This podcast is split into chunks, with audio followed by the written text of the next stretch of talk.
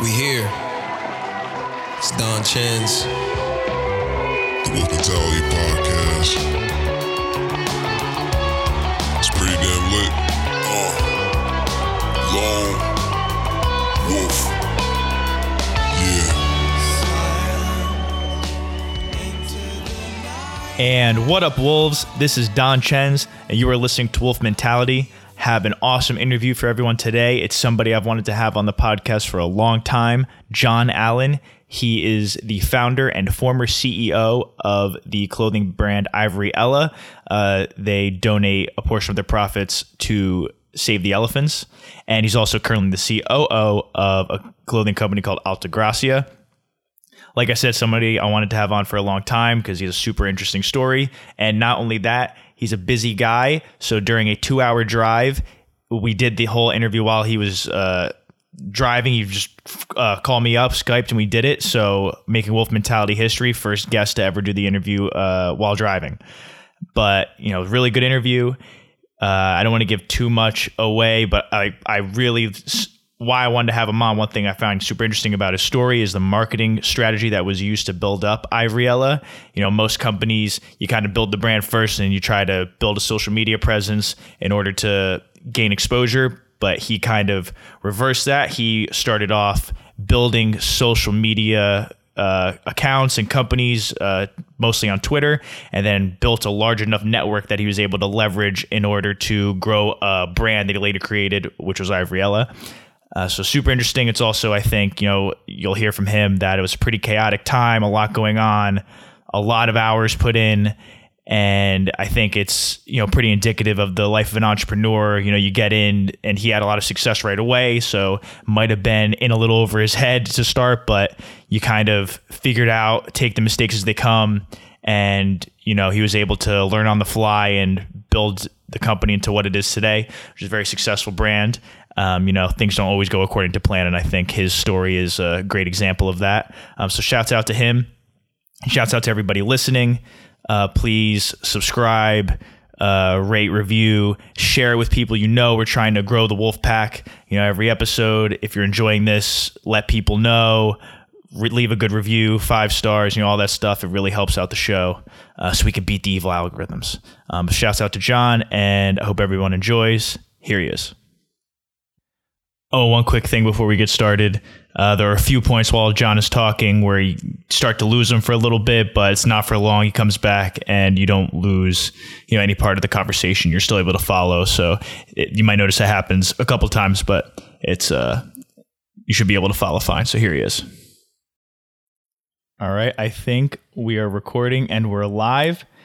Uh, I am Don Chens. I am in my apartment and I am speaking with John Allen, uh, co founder and former CEO of Ivory Ella, and currently the CEO of Alta Gracia. Did I say it right? COO, yeah. COO, COO. Um, and John is currently driving, and this is the first ever podcast I've done where my guest is in the car driving. So I think this will be interesting. You think you'll be able to multitask? All, I'm always driving, so uh, you're not the first. You won't be the last person I talk to on the phone tonight. yeah, and you said you have a couple hours, so we have all the time in the world. Hopefully, yes, sir. Hopefully, make it go shorter. Um, all right, so let's get into it. All right, so like, um, so Ivory Ella, you know, was like the, it was very successful, but I wanted to, I guess, kind of go chronologically and start before that. So you started some entrepreneurial endeavors while you were in school still, right? You were attending Temple? Yes, sir. Uh, so I can. Uh, yeah, like I, I wanted to know, like, what were those businesses, and kind of what did were you seeking out some t- kind of entrepreneurial thing? Like, were you trying to start a business and always thinking of ideas, or is it something you kind of stumbled into, you know, when you got started? Yeah, so I mean, I, I never thought I think you know I, I, would start my own business or anything. That wasn't really my mindset. I always, I even think as a kid, to be honest, always had the mindset of just like, how can I make as much money as possible? I mean, that's always kind of been, you know, not to say like my core driver, but I mean that's just kind of been my mindset um, when I was in school, whether it was high school, college. so I mean, I did everything under the sun. Um, you know, I worked on a golf course basically the time I turned 14. Um, for six years, I've you know valet parked in college, worked at a law firm. Honestly, whatever I could get my hands on, you know, I did the uh, you know Vemma, the network marketing thing. I actually made some good bucks there. So I I feel like I've always been you know a hustler, if nothing else. Um, and I just kind of stumbled into my own business. But you know, the first one I did was actually um, I didn't even do it to make money. I, you know, my one buddy and one of my partners at Ivory Ella was uh, making Twitter accounts, and he had this one Twitter account called Lady Boners, and it's literally just pictures, yeah, pictures of hot guys, right? Like, Wait, I actually think I know that account. That's pretty fun. Yeah, I think I remember when yeah, that was you, a thing. you probably do. It's huge. I mean, it, I think it's got like I actually might not be there anymore, but it had you know one point six hundred thousand followers, crazy active. But you know, my buddy started that, and he literally sold it when he was I was sophomore, he was a freshman. You know, sold it for like thirty G's, and Damn. you know, exactly right. Like that's what we were thinking in college. Like thirty G's is might as well be a million bucks, right? Like you can do anything with thirty grand when you're there. Um, you know, so I, I saw that and I was like, man, this is pretty cool. Like oh well and so you know started getting involved with him we were just you know making these twitter accounts and i remember like it was yesterday it was uh you know saturday night at like 3 a.m he calls me like john i got it like i know how we're gonna make money like we're gonna do this twitter thing. And i'm like dude jacob like come on man you're probably drunk. Like if you're serious about this you know call me the next day whatever. Literally 8 a.m next day like bang on the door. There's jacob like let's go to the tech center. And so i was like all right like you know we went to the tech center drew up a business plan and um, you know tried to kind of find a way to make money on Twitter with these you know we call them parody accounts, basically like a theme, right? Like you know, Lady Bones, picture hot guys. Uh, you know, big one we had was Bucket List, which had over a million followers. It was just um, you know cool pictures of stuff to do around the world. So like things like that, you know, not a real person, but more of a theme. And so we were going to make money doing that. You know, we struck out um, finding some money um, at some opportunities, and then you know my parents saw you know how hard we were working trying to do it and so my parents actually gave us you know our, our first business loan for $25000 to start this twitter company when i was a sophomore in college and you know so we did it and we literally went and we bought and sold um, twitter accounts and um, you know we had content sites like you probably remember back then you see everywhere like 15 like hottest celebrities or best athletes playing other sports literally just stuff kind of clickbait shit, right? Yeah. So we were doing that, um, running Google ads on it, getting paid by Google, making, you know, pretty good money. I was able to pay back my parents in about two months. Damn. Um, so like, um, it was, you know, good money and we kind of saw an opportunity to do something that nobody else is doing. So, you know, after that initial success, we were like, man, if we have a little bit more money, like we can kind of just grab a monopoly on this. Like, you know, it was kind of like 14 year olds on the West Coast were doing it for fun, and here we were, you know, doing it to try and make money. Um, and so we went out, and now that we had seen success, it was pretty easy. And so, you know, we got another seventy-five thousand dollars, kept buying these accounts, and um, you know, kept making money that way. And so, uh, you know, I was going into my junior year of college, um, just making content sites, and we were, I mean, we were trying to do ads for whoever we could. We did some stuff for you know, Disney, Pixar, Coca Cola, literally anybody we could find. And so, you know, one day we kind of said to ourselves, man, if you know, somebody's paying us to do their stuff, what are they making on the back end? Why don't we just sell our own? And so we came up with the concept and idea for our first, um, you know, real kind of site and idea, which was Boho Outfitters. And it was just this, uh, you know, bohemian jewelry style company. And really all we were doing was just buying jewelry from China, you know, at wholesale prices and just you know double triple in the price and selling it online um, but we made you know really good money we started making a know 30 60 grand a month um, and again being in college um, really not doing anything besides tweeting from my phone you know i'd help from my mom my sister who were helping us with the fulfillment customer service things like that so i was like damn i'm gonna do this for the rest of my life like jacob let's just create like let's just create like 20 stores like we'll do all the marketing for it on social media like find somebody to do the fulfillment this and so yeah we we're like all right, great. And so, you know, we found a few other people who had started doing this online. We're like, hey, we got this idea. You want to, you know, we had these, we had these little rings for boho um, that was an elephant. And you know the trunk wrapped around your finger as the ring, and like we were selling, you know, whenever they were in stock, they were gone. It was our most popular item at Boho. And so, you know, at the same time, there was HBO came out with a documentary called An Apology for Elephants.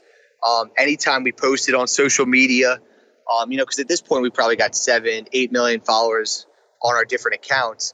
You know, anytime we posted something with an elephant, people went nuts, and so we saw this love and affinity for elephants. Um, and we're like, all right, let's you know build a brand around that. So we brought in some other people who also had some really big social media presence. Um, you know, another guy who had more followers than us, a girl who was a major influencer, um, and some people like that.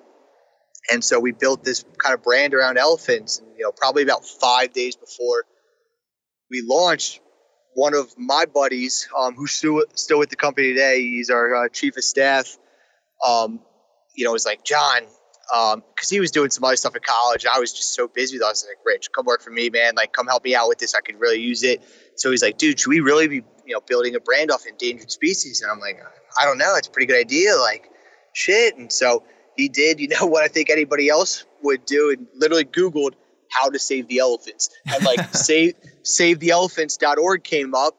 You know, did a little charity navigator, um, and then was like, let's donate to these guys. And so we, you know, kind of decided like, yeah, like we don't want to make, you know, we don't want to just make money off of endangered species. And so, you know, elected to change our business model to donating 10% of our profits, um, you know, to the Save This Elephants company. And we were just kind of going to go from there. It was funny. I remember our first call with, um, you know, we called Save the Elephants. We're like, hey, we got this T-shirt idea. Um, and they're like, yeah, we really don't do sponsorships. We're like, no, no, no. We're just like, if we write you guys a check, will you take it? And they're like, uh, yeah, sure. You know, and so, uh, so we, you know, we came up with the idea. It took us probably two months to just come up with the name. It was ridiculous how long it took us to come up with the name, but hindsight, you know, obviously it, it was worth it for success. But you know, we had the names. We designed 500 shirts. We're like, all right, we sell these in a month. Um, you know, amazing, a week, unbelievable. And so you know, we launched uh, April 18th, 2015. It was a Friday at midnight. I was actually at my buddy's house in Bloomsburg University um, at a house party, and we sold out the 500 shirts in about 17 minutes. Um, is really when it went nuts, and you know, we had just made like you know 60 grand in like um, 15 minutes, right? No idea what to do, so I, I'm getting all these calls from all my partners. Like I got no like experience like this before. And we're like, what are we doing? We're like, I don't know. Just put them on pre-order. Like, let's see how many we can sell. We'll figure it out on Monday. So we put it on pre-order, and it just went absolutely nuts, man. It was crazy. I mean, every second I was reloading my phone, we had made another thousand dollars. You know, we had ended up selling over six thousand shirts throughout the weekend, made over you know six hundred thousand dollars. Sheesh. Um, and my one partner, you know, because Twitter was always like a side thing for most people. For us, um, you know, we had just started making real money towards the end before all this had blown up. So my partner was a high school teacher, and we had never really met before. Um, yeah, I was was gonna ask that. I read that like you guys didn't meet until a month before launch or something like that. I no, we that. were just we were just doing work on Twitter together. So we had never really met. You know, we had came up one time a week before the launch, and we had wife like with him. But you know, he was like you know, grown adult, like wife, two little kids, was a high school teacher. Um, you know, and here we, me and my buddy kids. are these two these two college jackasses. Like, yeah, where's this? We're gonna change the world. Like, he's like, all right, guys, like let's just be practical. Let's figure this out. Um, but yeah, we met him like a, you know, literally a week before for the first time in person. We had just made six hundred thousand dollars together in like two days. That's crazy. Um, and he, so he calls me because I was doing all the fulfillment for Boho. You know, we had brought him, some other people in on Boho with us because we're like, listen, if we're all just gonna work together, let's just bring everything under together. Um, you know, other partner Esma had a jewelry brand too. Um, Ryan was another guy. He's doing his own stuff. So like, let's just bring it together, like make this super clean and easy. Um, and so I was the only one that knew how to like literally print out the shipping label that went on the package sent to a customer. And she's like, John, like, what do I do? I got to go to work tomorrow. and I'm sitting there like hungover as hell in college, like the most excited I've ever been. Like, cannot believe this money's real. Um, and I'm like, dude, Matt, I'll come up like today. I'll work all night if I have to. Like, I'll get you squared. Like, if I have to stay the week, you know, my classes don't mean that, don't mean much. Like, don't worry about it. Like, we'll get it figured out. So that Sunday I went up there, you know, me, him, his two little kids. Um, you know, the grandparents were all full in shirts, like stuffing them in bags.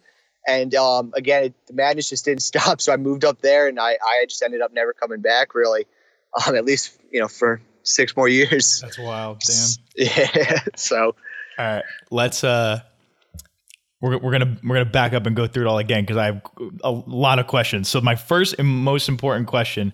So you said, well, maybe not my most important question, but you were saying how like you had the Twitter accounts.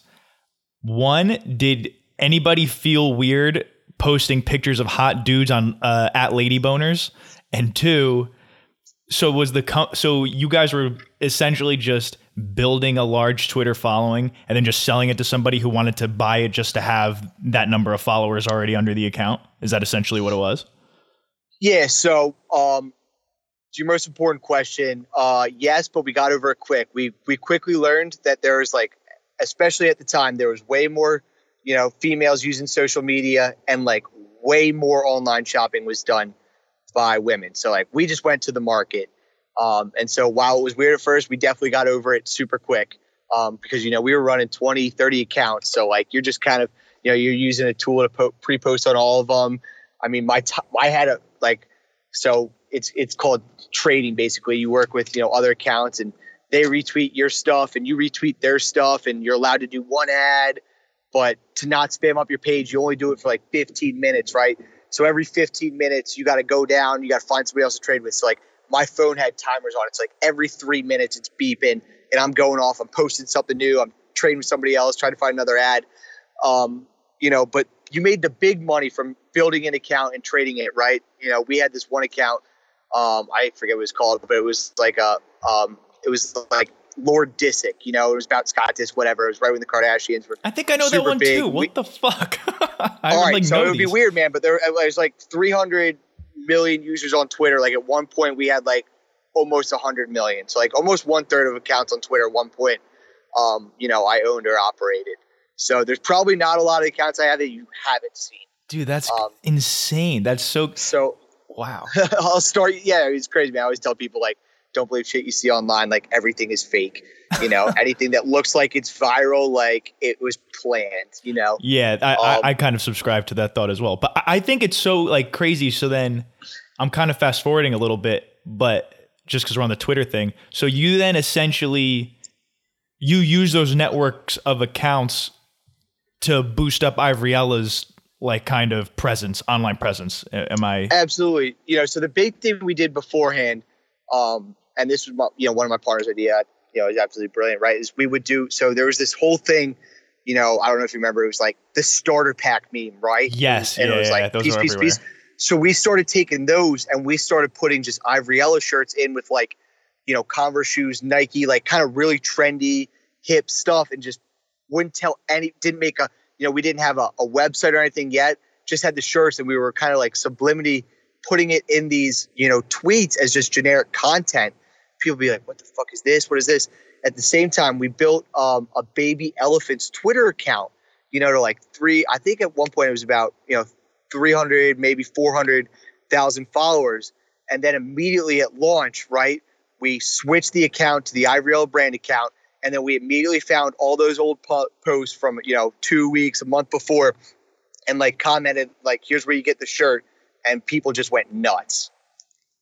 That's so, dude. I don't, I don't know why, but like that is the most interesting thing ever to just back into that. Like I don't know. Like I couldn't. I don't know how do you, like how did you know that would work? Like how do you develop the skill to know how to build an account? Like if you're starting from scratch, how do you go about getting it anywhere? Like if I if I buy an account that already has something and you kind of build off of that, like you're already starting at a certain level. But if you're starting, like, are you ever starting from scratch? And then how do you go about building it? Yeah, we, we'd start an idea from scratch, right? But because we got investment money and we were able to buy the other ones, we could grow them super quick. So, you know, we Uh, took so that kind of using right? them and- like with each other, kind of. Absolutely right. And at first, we didn't even trade with other people. We just snowballed it. We and using our own accounts. And then you know, basically, you get a good enough idea, and it's you put a you know promotion over, you know, seven to twenty million followers a day. Um, you know, it builds super quick. So, um, and again, as we built more, you know, we now had another account that we could grow other stuff with, and so it just really snowballed super quick. And then you know, um, my one partner Ryan, who's probably the best at doing it. Again, he probably had three, if not four times more than us. Um, you know, when we brought him in, well, now we just doubled our network, tripled our network size without even promoting stuff. And so we would come up with ideas, we'd run it through our network, his network.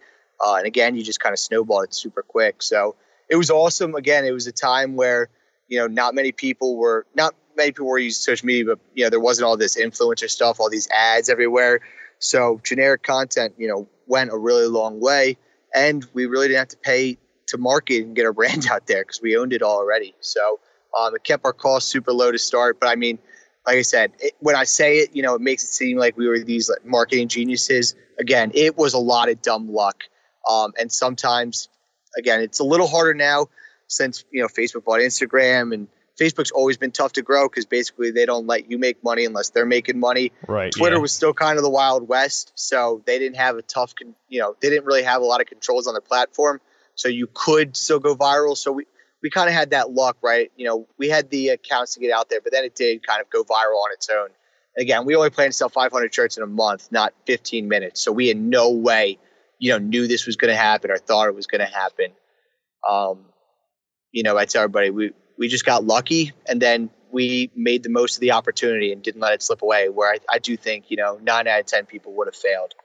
So, so how was it difficult to try and because i mean me personally i know i would struggle with you know even if you have a following or a network of accounts with a large following the following is a demographic of i would assume like younger girls like i don't know how to appeal to a younger girl you know i don't think that way so how how were you able like were you like doing research or dude we, just, i had my little sister writing stuff for us like i mean anybody under the sun yeah like no i wasn't uh I mean, I was basically asking any way I could, you know, to do stuff. Every once in a while, right, you come up with some gold yourself. You know, there was one um, Super Bowl, I think, where, you know, Beyonce, right, like kind of stumbled and then everybody else did.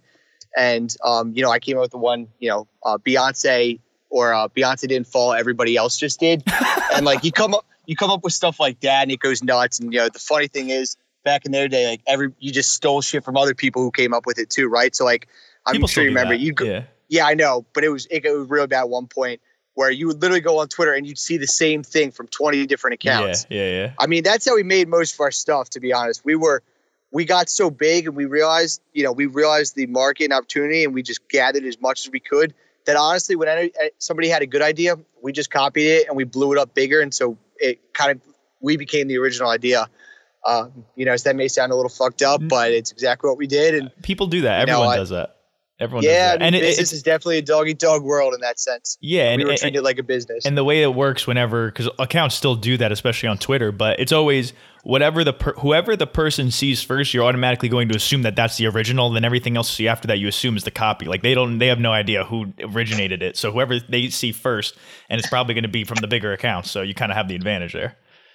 Yeah, absolutely. And so you know, we always knew you know, I mean, when you're making these parody accounts, you are technically violating the terms of service, right? Of Twitter, Instagram, Facebook, like that. And so we kind of always knew, you know, listen, this may not be forever. Like, we got to do whatever we can to get off the platform, you know, build something that can be sustainable, that can really be a company because this is nice, this is cool, you know, but you know what if Twitter goes down? There's our whole company right there. So like our our mindset was always get off the platform. So the second this happened, you know, again, um, you know, especially me, you know, my one partner, we dropped everything and we ran. You know, we moved to Connecticut. Um, you know, I was my last year of college, um, but he was still a junior. And so, you know, I, I emailed all my teachers and was like, hey, here's what's going on. You know, really appreciate everything you've done, but just so you know, I'm not coming back to class. Um, honestly, it doesn't really matter to me, but, you know, my mom would be devastated if I don't graduate, right? And all three of my teachers gave me a C minus. It was so sick. Um, and so I was able to graduate, right? But he wasn't. So like we definitely gave up a lot. I mean, we were working, I mean, a weird amount. I mean, I was making the commute just back to Philly because I, I, I, had a dog, girlfriend, right? Like a life in Philly. I just, so I was making the commute back to, you know, Philly like four or five times a week. Like we were trying to trade off who was going to make it just to spend like 12 hours at home. It's like a four hour drive, you know, it's not like an easy commute by any sense. Um, but we were treating it like it was a, you know, 10 minute commute. And so, I mean, we were working a dumb amount. And, you know, I, that's where I tell everybody again, most people, you know, we didn't we weren't these marketing geniuses that made it happen but when it did happen you know we seized every opportunity we could where i think most people would have either stumbled or given up Yeah, I, I think what the problem most people would run into is that I think people get too, and I've said this so many times to people, but they get so set on they have to have a certain plan, and they focus more on trying to execute a plan. Not to say that's a bad thing, but focus more on that as opposed to being able to adapt and being able to pivot and being able to adjust to things on the fly. Like I almost feel like having the ability to make quick decisions, go, you know, like you know, when things are going one way, you take it that way right away. Like being able to adapt quick is almost more, you know, important, I would think, in growing a business because you might miss an opportunity, like you said.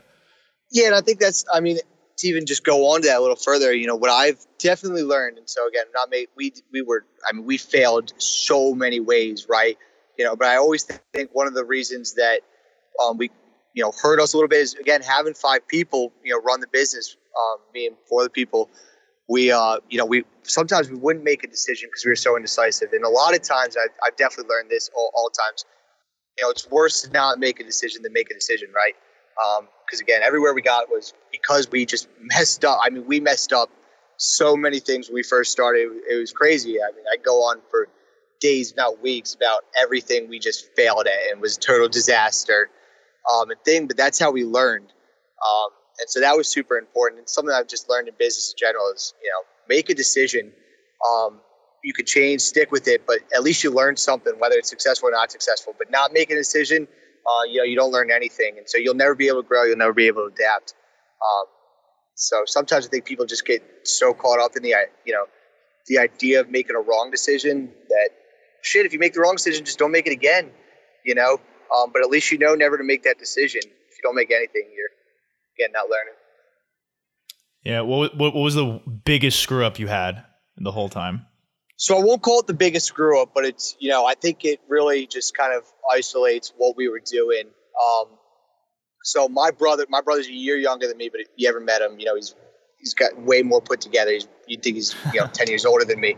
Um, but he was a uh, accounting and finance major at South Carolina, and so all this is going on, and like I mean, we are we're just making so much money, we're spending so much money, right? My teacher being a high school um, being a high school teacher, literally three o'clock would come and he'd basically come with a school bus worth of students, and we would just work from like you know three to like three in the morning, basically. Um, so we were just, I mean, we were spending just cash left and right, and so you know we were getting, we had five guys next to us, so we would get people lunch, dinner, whatever, so they didn't leave. They just help us fold shirts and chip them out. Um, you know, we had a Dunkin' Donuts next to us, and so I mean, it got to the point where I was, pro- I was probably drinking about eleven cups of, you know, cups of coffee with two turbo shots in each coffee a day. Need um, for prob for probably about a year, right? So um, I didn't know what to do. Again, not real, no real business like experience, anything like that. So I'm just like taking receipts left and right um, from my partners. We're all and like we're just shoving it in a box, like no idea what to do. Like we'll we'll figure it out later. Because again, we, we went on pre-order when we first started, so um, you know we didn't know where to get the shirts, what to do. So I think the worst we got was, you know, we were about 30,000 orders back, you know, back ordered um, our first summer in our first six months. Um, you know, a thousand of those were over 100 days old, right? So we were, I mean, we always had something to do. And so I asked my brother, I'm like, hey, can you help me with these finances? So he came up with like seven of his buddies for like two weeks. They just take this huge box of receipts they're going through. And one day he comes in to like me, you know, my partner Jacob, and another guy Henry who's working with this guy. He's like, guys, like, can't do this. It's unsustainable. Like, what are you talking about? He goes, you spent twenty five thousand dollars at Five Guys and twenty thousand dollars at Dunkin' Donuts last month, and we're like, oh, dude, I don't know, like what? And so, um, you know, I t- that was like that was the chaos that was going right. Like the first five months, I was sleeping in the warehouse because you're working twenty, you know, twenty two hours a day. You're only getting two, three hours of sleep. Like I wasn't gonna waste thirty minutes of it driving.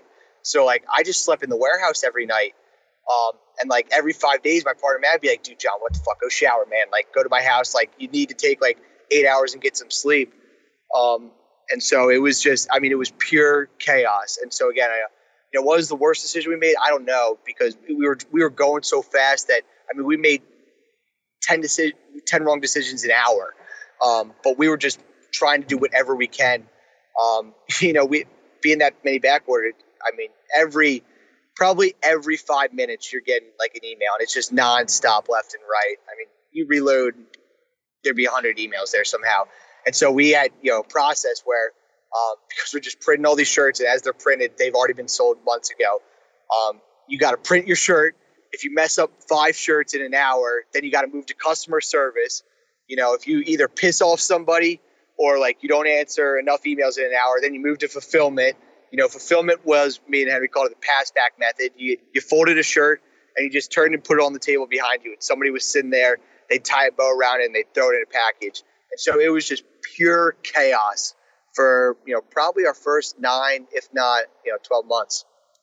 So then, how do you go about scaling it in that? So you know, you kind of said in the beginning you weren't expecting you only had however many hundred shirts, and you sold six hundred thousand worth over that first weekend or whatever it was. So obviously, it was much bigger than you had anticipated. Um, so how do you keep up with that? How do you scale the business? How do you go about because uh, you got to hire employees. How do you figure out who's going to do the job? Who knows what they're doing? Like you guys are already saying you don't know what you're doing. So, you know, how did yeah, you go so, about I mean, that? It's it started off. The first thing we did was, you know, we all kind of had our media group. So my buddy Jacob, um, me and again, me and he was my buddy in college. We really started. He had his um, really close friend Henry.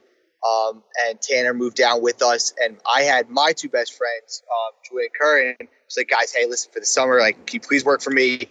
I literally have so much to do. You can work in your major. I can pay you. Again, I mean, we would pay. I. I'll give you twenty bucks an hour, and you can work as much overtime as you possibly want. So I mean, people were, were logging, you know, 60, 70 hours of overtime at time and a half. Like, and so, um, you know, we had a media group. People came and they, again, Matt being a, a, a, a John. like uh, so you know we had one day where it was literally bring your family to Ivory Ella Day, and like we would pay people literally like twenty bucks an hour cash, so we didn't have to worry about any of the taxes or details of it, just to fold like thirty thousand shirts and stuff like that. Um, and so we literally just like kind of made it happen by just work. You know, my partner Ryan, because we had never met Ryan before. He's from Wisconsin, and so we give him a call. I'm like going bug eyed because I haven't slept in the first two weeks and I'm like, dude, you got to get here and help us out. And you know, again, it's it's a dumb and weird amount of money we made so quick. So like all of our parents, mine, Ryan, like they're thinking some scam. The money's not real. You know, PayPal locked our account we started because they thought it was fraud because it was so much. So like we can't even access a lot of it. So like I'm asking my mom for like two grand every day, three grand a day.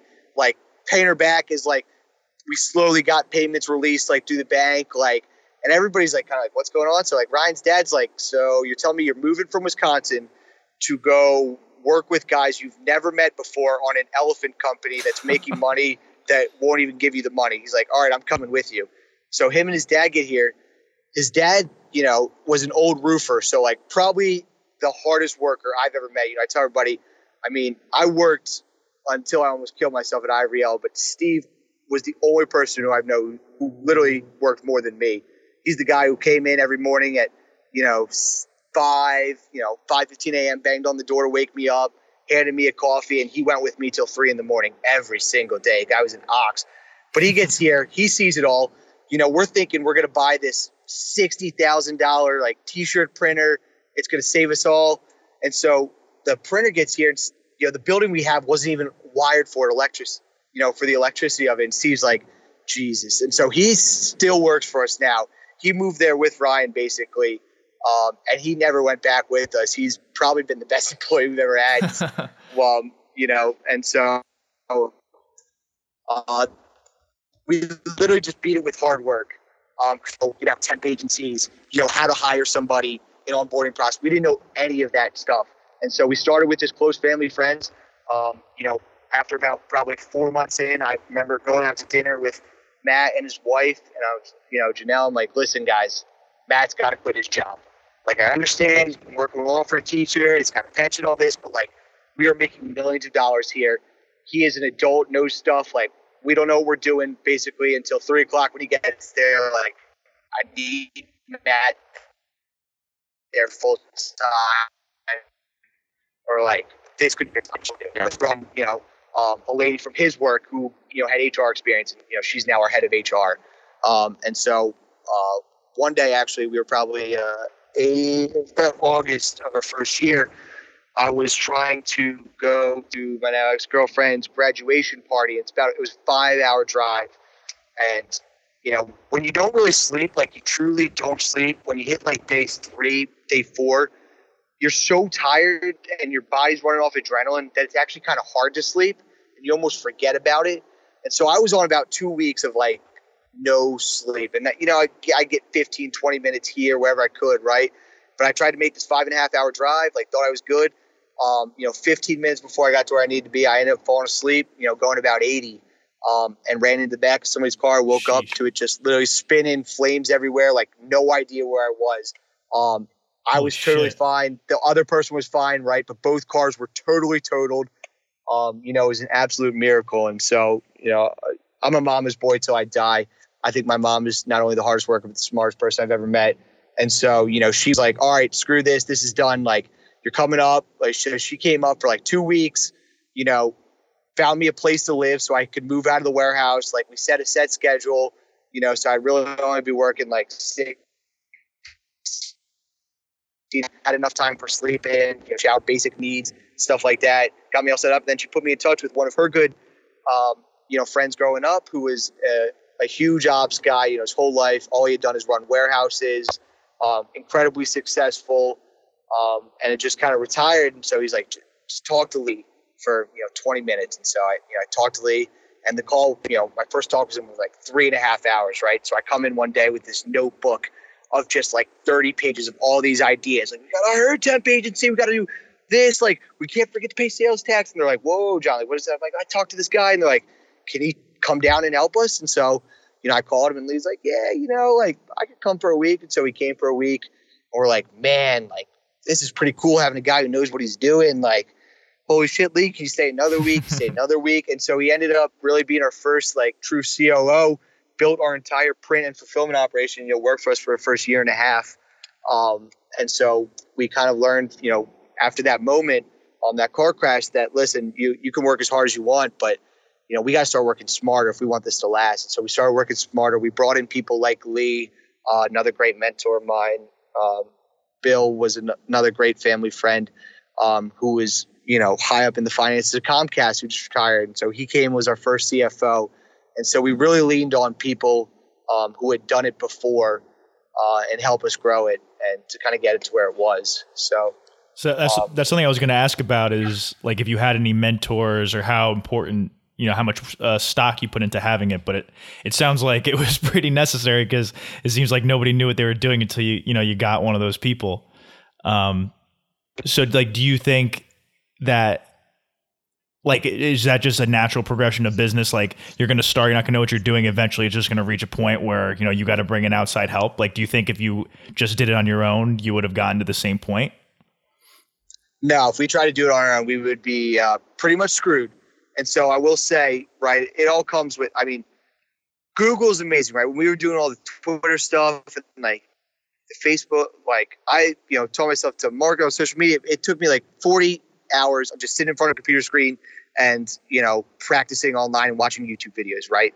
Like I tell anybody, if you want to learn to advertise on social media, whether it's Facebook, Google, whatever, like commit yourself to 40 hours of watching YouTube videos and 500 bucks and you're just as good as anybody else at Facebook advertising.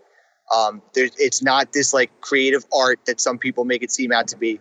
It is a science and a formula, and it's kind of just like doing math back at school. Like, you know, perfect practice makes perfect. So just keep doing it over. You're going to fail, but it, you know, it's not a, it's not some skill that some people possess and others don't. Right? It's something that's very teachable. And so a lot of a lot of business I learned is like that um, again, we had the benefit of being so successful right away. And because everything, you know, we were on a four week pre order, right? So, like, we had all the money and we didn't even need to buy the shirts yet. So, I remember one time, because, you know, of course, when all this is happening, we were using comfort colors. Um, and comfort colors just got bought out by Gildan. So, like, every Friday, you know, me, somebody else, you'd hop in a U-Haul and somebody would go like north, another person would go west. And we were basically buying every comfort color shirt on the East Coast because um, we're like, listen, we'll pay you cash ahead of time and we'll pay you more. You don't have to give us a discount. Like, don't sell it to anybody else, you know, And so um, we would just go and pick up T-shirts every Friday. You know, you get a 25 foot U-Haul, and we couldn't risk any people, right? Because again, didn't know about temp agencies or things like this. So like sending two people was seen as like inefficient and a waste. So you go by yourself and you would load just thousands of boxes and shirts into this U-Haul by yourself because by the time you got to the warehouse, all these guys, you know, a couple years bought by Gildan, half the people thought they were getting fired, so they basically told you to fuck yourself, and you just had to load it yourself. Um, and you're like, all right, like I, I barely know how to drive this U-Haul, let alone how to work a pallet jack. Um, and so we did pick up a lot on that. Um, man, hindsight's 2020 going back, you know, I would have brought Lee in day one, right? But, you know, not a lot of people have that immediate success. And so it's hard. So you got to find people that you can lean on. There's definitely a level that you can teach yourself if you just really put in the time and willingness to. So it was a combination of both. You know, I'm I'm hesitant.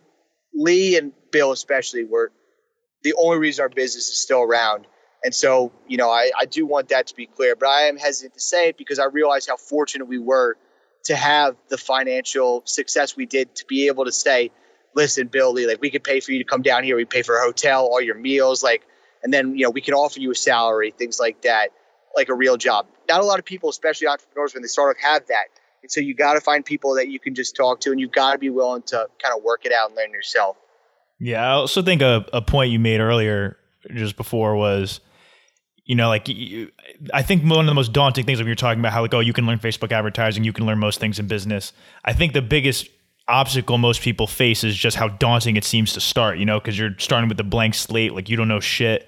Like it could be anything. Like even just with this podcast stuff, like it, like to me, like kind of exactly what you're saying. Like, oh, now I look at it, oh, this is easy. Anybody could learn. That's why I tell people, like, people make it seem complicated. It's not at all. But in the beginning, I was like, oh shit, like I don't know what I'm doing. I never did audio, this and that. But now I'm like, oh, this is not hard at all.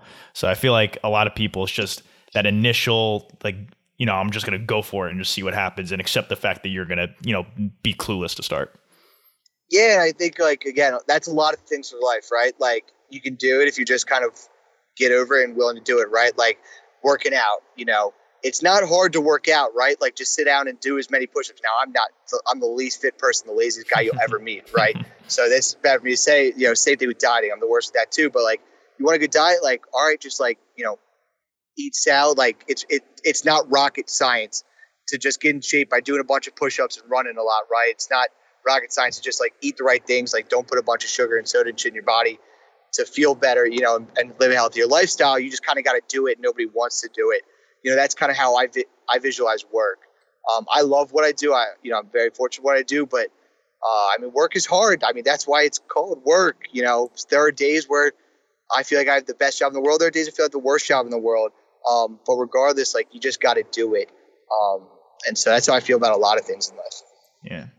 The, the most one of the most important things. How much money did you uh, uh has been raised for Save the Elephants?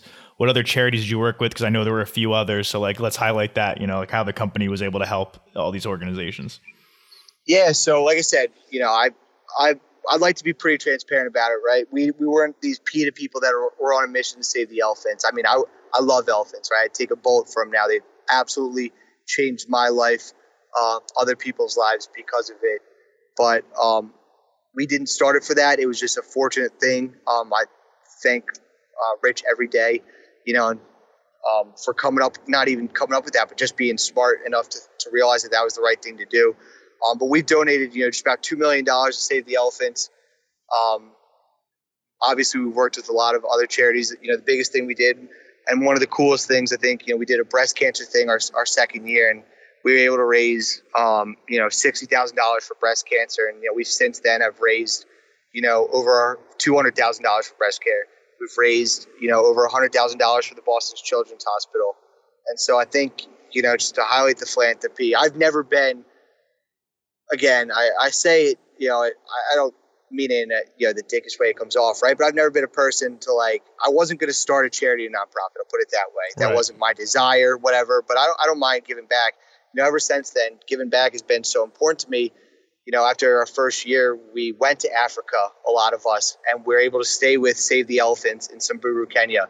Um, and to this day, it's you know by far the greatest day it's ever you know been in my life. Is we went to this small school outside of the campus Save the Elephants, and the school had you know Save the Elephants had used ten thousand dollars of our money to build this fence around this school, and so we we pull up to the school, and we didn't know we were going to this or that this had happened, and we get there, and all these kids and parents and community are lining the street singing, and you know they're they're telling us that they used our money to build this fence, and because of that, you know, girls could now go to school. Before. You know, there was the danger of being kidnapped and raped um, there was the wildlife danger, and so for the first time, you know, girls being able to go back to school and how big of a deal was. And again, these people, I mean, I was crying, but they were crying, and I mean, they were worshiping us all for kind of ten thousand dollars. You know, we make that by 10 a.m. most days, and so it was the first time I was really able to see kind of the human impact of what we did and how important it became. Um, and so, you know, giving back is something that's you know super special and important to me. I do this charity bike race um, for a group called Young Survivor Coalition, which is you know women, you know younger women who get breast cancer. I'm very fortunate, and I, I don't really know um, anybody in my life who's been impacted by breast cancer. But you know, after going to this event one time, you know, meeting some of the women, the inspiring stories they told me, um, to myself, I'm kind of like, how can I not go every year? You know, it's it's incredible. Um, the group I'm with now, Alta Gracia, um, I think their mission, what they're trying to do, is so important. And so, you know, when I started with them, I was really just kind of consulting, and it just turned into a full time thing because I think it's so important. You know, we give back, not give back, but you know, we're the only certified living wage apparel company in the world. And basically, what that means is we pay all of our workers three and a half times minimum wage um, here in the U.S., down in the DR. And so, in a time, you know, with uh, sweatshops and all this, you know, there was the whole thing with Nike, right? And Zion this year when his shoe ripped, right? And when you look down, you're like, man, like some of the working conditions we have. And so um, it's really impacted my life. Like I said, I never was a giving back guy, um, but I've seen the impact even a few bucks has made and can make to other people. And so uh, giving back is something, uh, you know, I will always do for the rest of life. And at least for business, it's something I, you know, feel pretty uh, kind of proud about and, you know, will continue to do.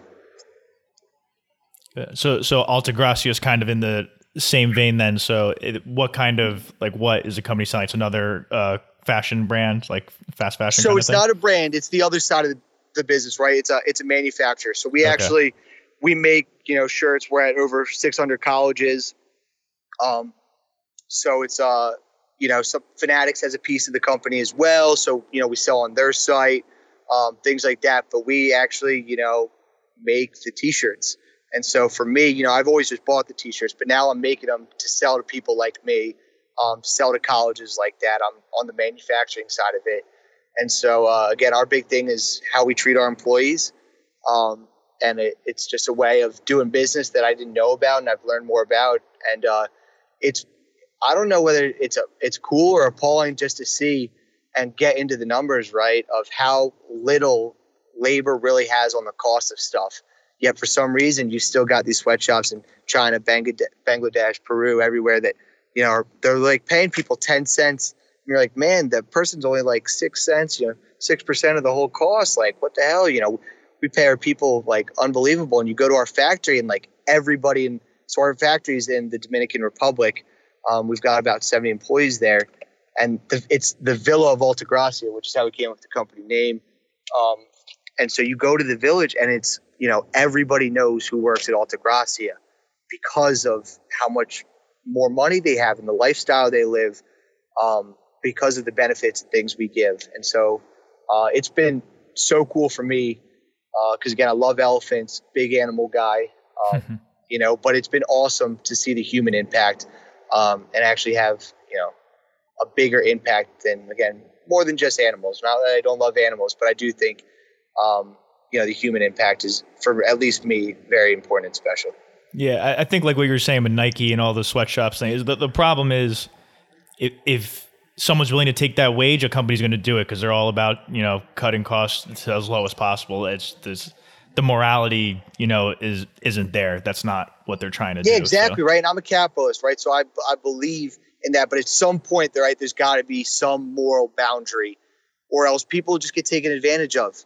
Um, and so that's uh, that's been uh, pretty eye opening for me because, like I said, I, you know, ten years ago, I wouldn't have said any of this. I'd be like, well, you guys make as much money. Like, of course, pay people less. Like, they're willing to take less. But now it's like, man, like, yeah, they will. But just because they will, does, does that mean you should? Like, at some point, like, where do you draw the line just to be a decent human being? Um, and so it's uh, it's been, you know, I, I've definitely changed a lot from it. But I mean, it's been it's been cool as hell, man. I've been very fortunate. Like I said, we've donated over two million dollars you know, Gracia itself has been around for a while. It's been able to write over six million dollars in checks to employees. So like, it's been I've been very fortunate to be able to be a part of um, and personally give back a lot, and it's something I'll do till the day I die. I mean, you, you got the best combo. You're making a lot of money and you're helping a lot of people and animals out. I mean, what's better than that? That's yeah, I, I love, I love, it, man. So, what would you say? So, everything in Ivory Ella's sounds pretty chaotic, but it sounds like since when you don't know what you're doing, that means there was a lot to learn. What do you think of all this experience? Do you think is your biggest takeaway? Like, what's the most important lesson you've learned, or what's the most important thing in business? Do you think to at least to success? So, you know, we talked about earlier the decision making. That's definitely, you know, a big thing. I think, you know, kind of more of a, a life and business thing is I've learned is just that you can really say anything to anyone if you say it the right way um, a lot of times, you know, we try to just, you know, it's crazy. I mean, every person, and I'm I'm I'm still very young, so uh, I I'm still learning a lot. I'm you know, if I have to let somebody go, I am you know shaking at the boots, right? But I mean, I've let a lot of people go, fortunately, unfortunately, um, and every time, you know, I, I find that that person's like, man, yeah, you should have probably done this like weeks ago. Um, but we just were afraid to have the you know harsh conversation, and so you know, I've really trying to take that to Alta Gracia when I go there and just be like, listen, guys, full transparency. You know, I'm going to tell you if you screw up. I expect you to tell me if I screw up, and like we're going to resolve it. And if we can't resolve it, like you should feel like you know why. And so transparency has been super important to me. Um, I believe it's you know companies made up of its, its employees, and it's important um, that employees know that. So for us, you know, at Alta Gracia, we, we like to make sure that people know their path. Hey, listen, you know, here's where you're at here's where it could look like in five years. Does that match your path? If not, like, is there something else you want to do? You know, if so, can we help you get there? Can you do it for us? If so, what do you need? You know, oh, you're an accounting person. You want to grow, you know, more. All right, well, you're going to need this degree, this degree legally. So you got to have that by this time. And then we won't need an accountant until we reach this revenue. And so transparency has been a huge thing for me just as a business owner. I've had much more success. I've seen the results when again you're just open and honest with people uh, they're kind of back to you so that's definitely a big one I, I think another is just organization man i mean i do a lot of consulting as well and the biggest thing i find is i mean people are like well our communication stinks like this and i'm just like well you know your organization's just structure's broken like how you how you organize your life routine is so important you know um, what we do at Alta Gracia, you know we touch base every morning at 9 a.m because a lot of our work is remote and so it's just a standard thing every day. And so if you can organize your life, organize your thoughts, your processes, you'll find that the communication, um, the other parts of the business really fall in line. And so organizations become a, a huge thing for me now. You know, anybody that I know that's listening to this is going to be like, dude, John, what? Like, I've seen your bedroom. You're not organized at all. And so I always say disclosure, like my personal life and work life, like completely separate. You can ask my girlfriend, like I think I'm very put together. You know, work is my everything, but my personal life is a mess. You know, for two years, I just, I basically was in Ivory Ella and I just grabbed a new shirt every day, right? So I've got, I mean, I've got more clothes than anybody you'll meet. Um, and it's a, a curse. And uh, it's just a curse, actually, to be honest. It, it's, it's a nightmare. no, no, other way. So, like, I, you know, so my personal life is not disorganized, but at least for business, um, very routine, very organized. It's something, you know, I try and practice what I preach, and I definitely preach it a whole lot because um, it's just how I've seen myself get better and companies I work with get better. Yeah, yeah I, I like I like the transparency point because I feel like that's important because I feel like people appreciate people appreciate the honesty as long as you're transparent. The second someone thinks you're hiding something or you got some other kind of motive or they don't know what's going on, like but if you're pretty open and honest and you're also receptive to getting that kind of back, I feel like whether it's a good conversation or a not so pleasant conversation, people are always going to have respect for you at the end of the day. And I think that's how you, you know, make any kind of progress and run a business is probably the best way to go about it. Yeah, and I'm like a big sports guy, right? So like the two, and it, it's oh man, so a big sports guy, huge Philly guy. Um, while the Birds are really making me pull up my hair, um, the Sixers are going to win it all this year. So sports are. I'm a big sports guy. Um, but the two people, while I hate them the most, I respect the most, Bill Belichick and LeBron James. Right? Bill Belichick has built the perfect, well-oiled machine. I mean, the NFL is designed and made for parity, and yet somehow the Patriots they do cheat, but somehow they figured out how to break the parity by just having, you know, when one wheel is bro- broken, like another one's put in, like it's the perfect machine. It's unbelievable. And LeBron James, you know, anytime he goes to a new team, new season, first thing he does is, you know, players only meeting. He sits everybody down and he says, "Here's your role in, you know, our team." And so, um, again, while I hate him because he's not on the Sixers, like that transparency, like people know immediately, like, hey, Here's the star player. Here's who's shooting the threes. Here, hey, you, your job is to play seven minutes a game, give me rest, you know, and rebound X, Y, Z. And because everybody knows their roles, it's super successful. Um, I'm a true believer business should be like that, right? Like, I don't want to bullshit anybody. Hey, you're not going to be our CFO. You know, here's X, Y, Z. You don't have this degree. You don't, you need this much experience. And so um, I found when you, you have that transparency, uh, it just it's going to be so much more successful. You're going to find the right people for the right job, which is what you want. You don't want somebody to be in a place who thinks that they're going to grow here for 10 years and then, you know, three years down the line, nothing's happened and you kind of have known that or whatever. Um, and so, you know, we definitely made a lot of those mistakes at Ivory Ella um, because we had so much to do, right? I would just be like, um, you know, my, my friends, you know, my one buddy Kerr, and, you know, he would he was basically like my right hand, right? So like I'd have him do anything X Y Z, like just because I knew he'd get it done, right? But that wasn't necessarily his yes, so I didn't put him in a position to succeed. Um, you know, my other buddy Julian was up there with us. You know, did our finances for two two and a half years, and you know wanted to be a CFO um, and all this. But realistically, like you can't be a CFO of a you know publicly traded company without a CPA, let alone next number of experiences. So you know he's moved on to to get better things and you know, that's what I've just learned over the years. Again, that transparency. If your path matches other people's path, um, again, even if it goes awry for you, it will go awry for them, because they, you guys are all walking the same direction. Yeah, I agree. I, I think that's a pretty good point to end on. But I have three rapid fire questions. Are you ready? We'll end it on this. So, yeah, man. So I found out from I found out from a mutual friend Andy and you kind of referenced it a little earlier because you were talking about your diet. Heard you're a big junk food guy. What's your What's your top three favorite junk foods to snack on? If if your if your diet's out the window.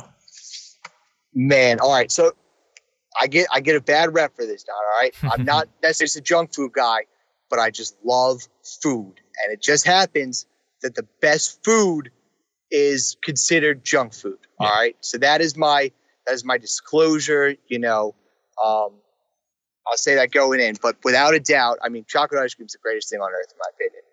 Um, I, I, I mean, I eat chocolate ice cream just about every single day. I have since I was like four years old. Um, so that's number one, like far and away from me. And I don't do chocolate chip, chocolate chunk, just chocolate ice cream. Um, it, I love it. So that's definitely number one.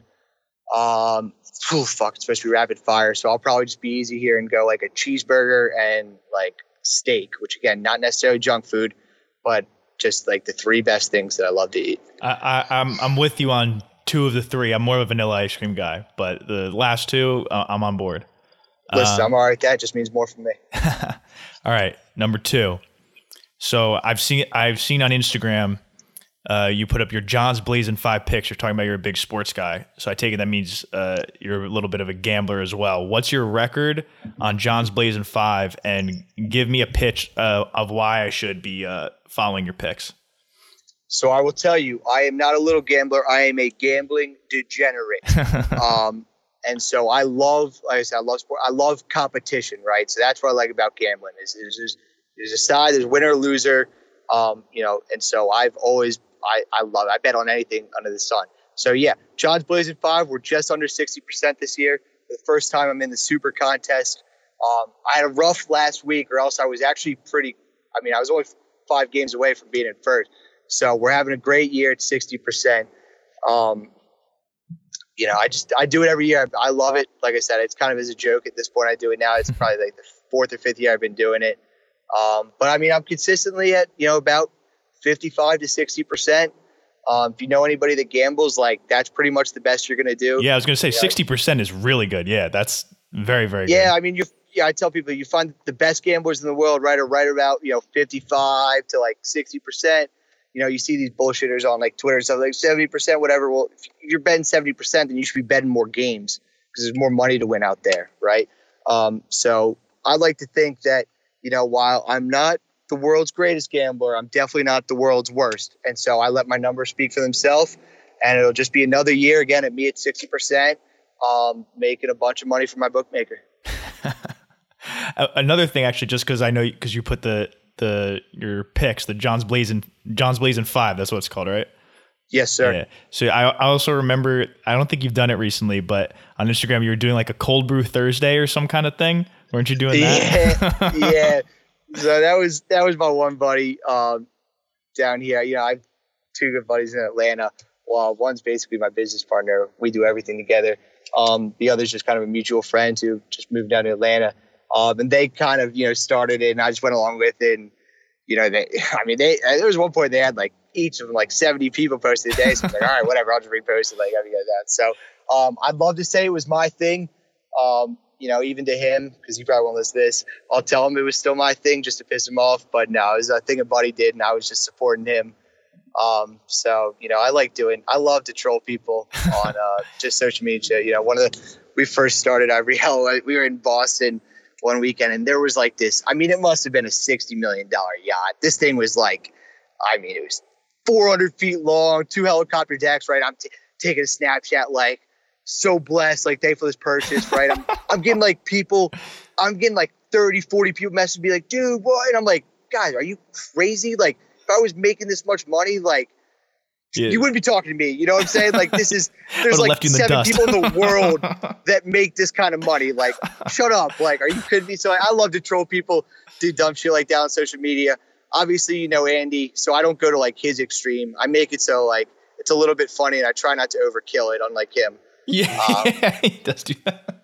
That's dude, I, I, I, I had to remove him off Instagram. It was ridiculous. Yeah. I can't be having these 20 minute stories with full paragraphs in each one of them. So can't do it. So. All right. And then last one. Uh, music. I usually ask people music recommendations. So if you're gonna if you're gonna bang some tunes, what are you gonna play? Could be current, old music. Could be someone popular, someone people haven't heard of, any genre. So I'm gonna be honest, man. I'm kind of a weird. I'm I'm a podcast guy. So like I I crush podcasts. I mean, I obviously drive a lot, um, and so I I crush podcasts. Now, every once in a while, you get a mood where you know I'm not afraid to you know bust open some good tunes. Uh, my girlfriend's really into like house music and DJs and stuff like that, so I'll you know blast some of that or just some oldies. But I'm not a huge music guy to be honest. Not that I don't listen to it. I le- I feel like I like all music, but um, I'm not the type of person that can kind of just sit there and listen to music per se. So like I'm a, I'm a podcast junkie. So um, I really don't even have like music recommendations, which is probably shitty, but it's it's all right. I, I would I would then say, well, what are your podcast recommendations? But I don't want you to give it because I only want people to listen to this one. So don't give me your podcast recommendations. No, no one needs them. Say this one. So yeah, no one needs them. Um. All right. I think we're good. So how how, how much longer you got on your drive? I mean, I still probably got another hour, man. So, um, I mean, if you still got anybody listening to this long, you know, uh, I, I, like I said, I'd go on for days, if not weeks. Um, but I definitely really appreciate it. Uh, it's been cool as hell. I love what you're doing. You know, wish you nothing but luck and success. Hopefully, you know, people get something out of this. Um, you know, if not, you know, it is what it is. Like I say, I always hope just one person, if, if nothing else, gets one person to work a little harder, that's been pretty cool for me. So that's true. All right, and then I'll. Is there anything you want to like plug to end, or you know, I'll I'll put things in the description of the show. But is there anything that people no, should be looking I mean, out for? And just no, like your plug your Instagram or something. Do you have do you have another Lady Boners account on Twitter that you're using that you want to plug? no, not really, man. Like the second Ivory Ella happened, like I said, I gave up everything. You know, so like you know, we still have the Twitter accounts. There's actually this. Oh man, dude, you're gonna get me going for days. Um, there was this thing called like the purge, right, where Twitter's banned all the accounts because again it violates terms of service. So like we lost a lot of them, but again, the second Ivory Ella started, I dumped them all. So now I mean, I've just got my basic social media. I tell everybody, you know, my email is john, J-O-H-N at. Um, doesn't really matter who you are. You know, you can put my phone number in the description. You know, if people want to talk, share experiences, just ask questions. Um, you know, I love it. I'm I'm up 24 seven. I'm usually on my phone 24 seven. So text me, email me. Um, but no, no real plugs. I got my dig into Andy, so that was really the only thing I, you know, I needed to accomplish.